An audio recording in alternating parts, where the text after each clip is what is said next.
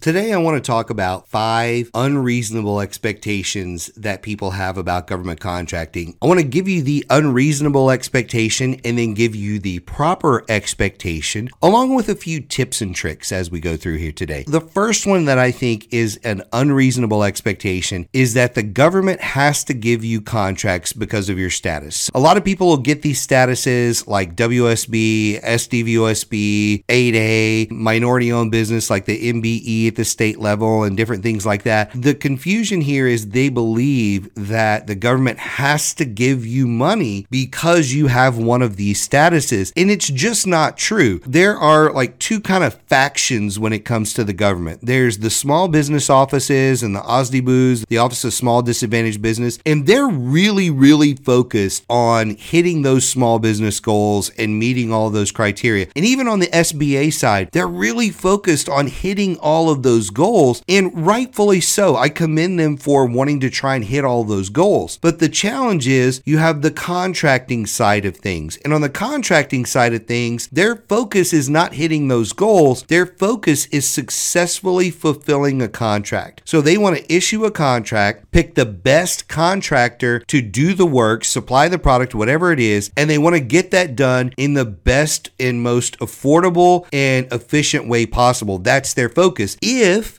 that's the key word there. If they can do it with a small business, that's just icing on the cake to them. A lot of times, those two don't see eye to eye, those two different factions there. The other side of that is the command they work at. There could be a four star general or somebody else that says, Look, I don't care about our small business goals. My focus is we're going to have excellent contract ratings through all of this. The small businesses that we do support are going to be outstanding. The large primes are going to do their job, and we're just going to have flaws flawless execution on these contracts. And he's going to say again, if they happen to be small business and we hit our goals, awesome. But if not, I don't care. I know there's a lot of people that are going to hear this and say, Mike, how dare you say that? And my pushback is, when's the last time someone got fired in an agency for not hitting their small business goals? I don't know of a time that's ever happened. There's a lot of good faith effort to do this, but you have two different factions with two different goals here. A lot of times what wins is the contracting side of things. Now, here's the thing if you do have one of those statuses, what can you do to actually make sure the government is using you? Number one, you can be using that Office of Small Disadvantaged Business Utilization, the OSBPs as well. You can be using them as well as the SBA to communicate with contracting officers at the agencies. Use those offices, make them do their job to help introduce you properly at those agencies because a lot of times we have a hard time getting to the contracting officer it's these people's jobs to open doors for you. So use them to open those doors for you so that you can actually make contact with these people. The other part of it is make sure you're clearly communicating your value to them because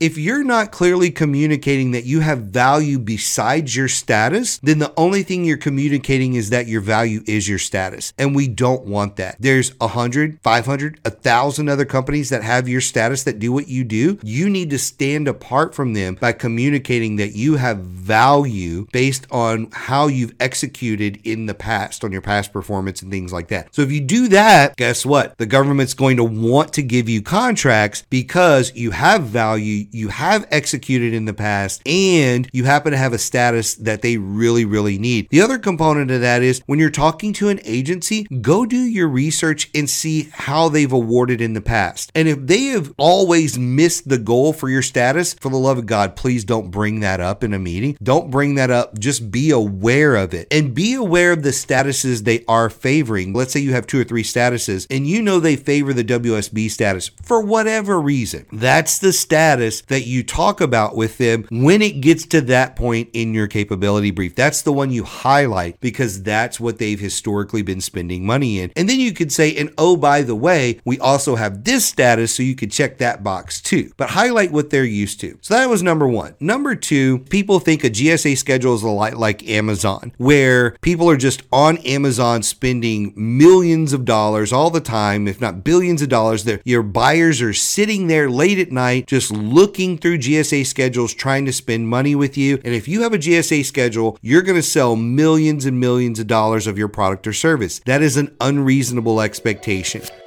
Did you know we have our own community for government contractors? It's called Federal Access. Just visit federal-access.com forward slash game changers and you can get 50% off your first month. This thing is packed full of all kinds of resources, templates, documents, strategy guides, everything you need to be a government contractor. And it gets you in our inner circle where you have direct access to myself and my partner, Josh Frank. So go check it out today at federal-access.com forward slash game changers. Now let's get back into this episode.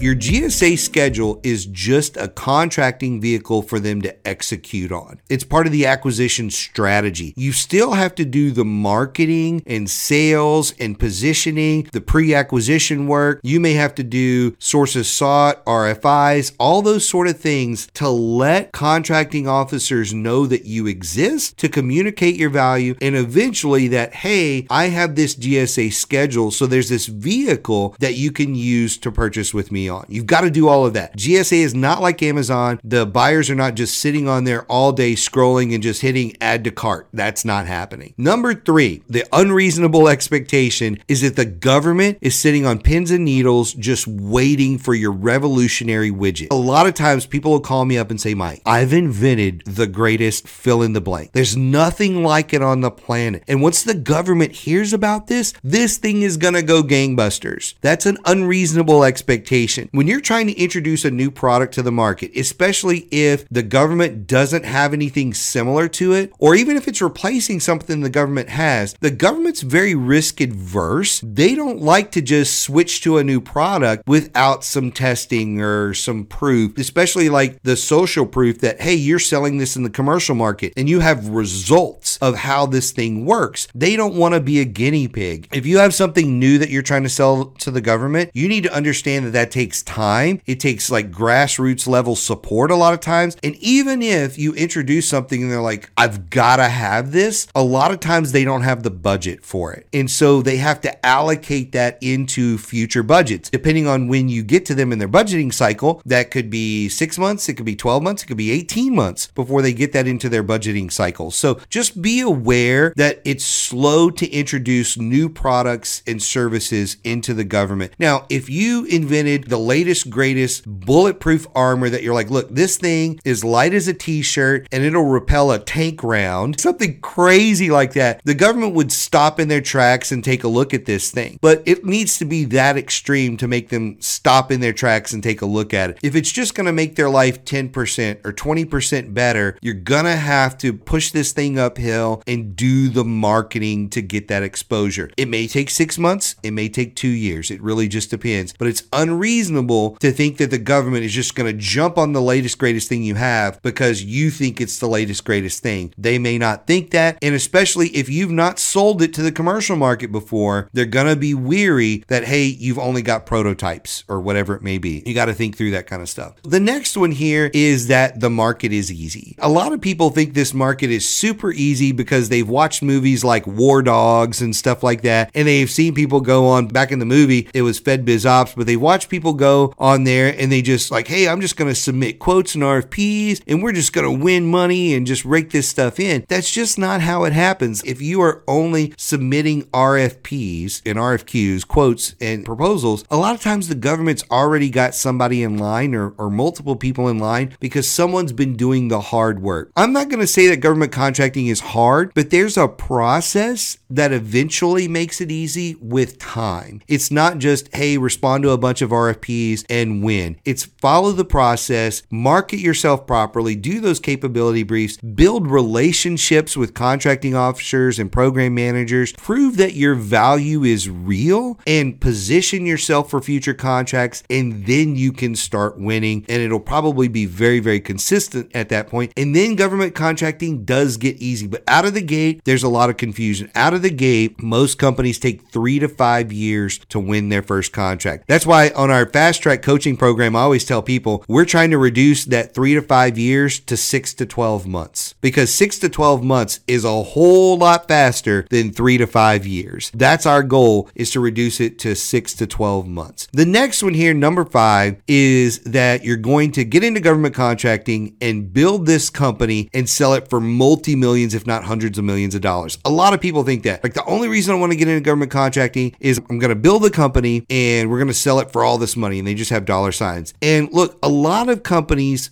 fail. That's the reality of things. A lot of companies fail out of the gate, and then a lot of other companies don't balance their portfolio of contracts properly. You'll build a company that's doing 10 million in revenue and only be able to sell it for a million because you don't have a balanced portfolio of contracts and things like that. If you want to build a company and sell it, yes, you need that in mind when you get into the game, but you need to be thinking about things other than just one agency. You need to build yourself out into multiple multiple agencies. You know, you need to probably stretch yourself out not only in the federal market, but in the SLED market, the state, local, and education market. You probably need to have a decent commercial side of your business as well. The key word there is diversified business. You need to have direct awards that are firm fixed price, and you need to have awards that are multi year deals. You also need to have contract vehicles. And if you put all of those things together and you build your company properly, then yes, you could sell it for multi millions of dollars. But look, I've got a friend of mine recently sold their company. It was somewhere in the neighborhood of 30 to 40 million dollars in annual revenue over the last five years. That's kind of what they were doing. And that person walked away with about 7 million in cash. Just because you build a 30 million dollar business doesn't mean you are actually going to have a 30 million dollar sale. It's going to be a factor of different things. Once you get to the point where you're building your company successfully growing and you're considering selling, then you need to bring in certain companies, you know, your bank, or if your bank doesn't do it, you need a specialized banker to come in, take a look at things, and actually help you figure out what the value is. You probably need a law firm and a marketing firm to come in and set all that stuff up. There's a lot of little pieces there so that you can say, hey, right now the company is only worth 5 million, but if we did these eight things, we could get it worth 30 million or whatever it may be. That's just one of those unreasonable expectations. I hope you got a lot out of this episode episode. And if you want to learn more about what that first year or two in government contracting looks like, I highly recommend you go check out episode 216 of the podcast. It's called Your First Year in Government Contracting, and it'll help you understand how to lay the foundation to build a successful government contracting business.